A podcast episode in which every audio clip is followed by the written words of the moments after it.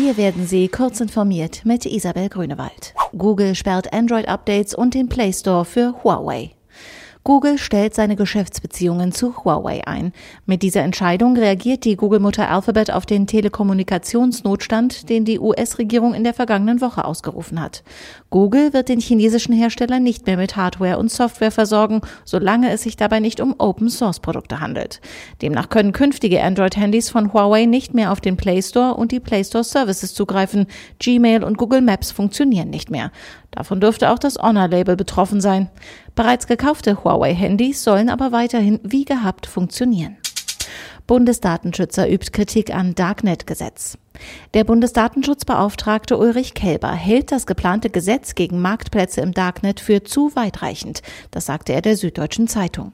Außerdem rügte er die hohe Zahl von Sicherheitsgesetzen der vergangenen Jahre, die unzulässig weit in Freiheitsrechte eingreifen würden. Man müsse nun erst einmal pausieren, um die Ergebnisse der bereits geltenden Gesetze in der Praxis zu überprüfen.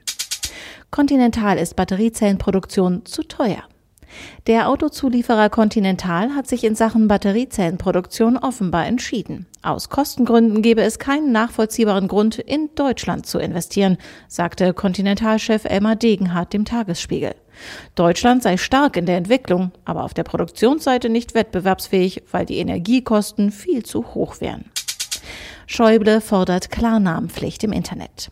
Bundestagspräsident Wolfgang Schäuble will die Anonymität im Internet beschränken und bei Meinungsäußerungen eine verpflichtende Verwendung des Klarnamens einführen. Dem Nachrichtenmagazin Spiegel sagte Schäuble, die Anonymität im Netz biete einen Schutz, der oft für Beleidigungen und Bedrohungen von Privatpersonen und Personen des öffentlichen Lebens genutzt werde. Für eine offene Gesellschaft sei es jedoch schwer erträglich, wenn sich die Menschen bei Debatten im Internet nicht offen gegenübertreten. Diese und weitere aktuelle Meldungen finden Sie ausführlich auf heise.de.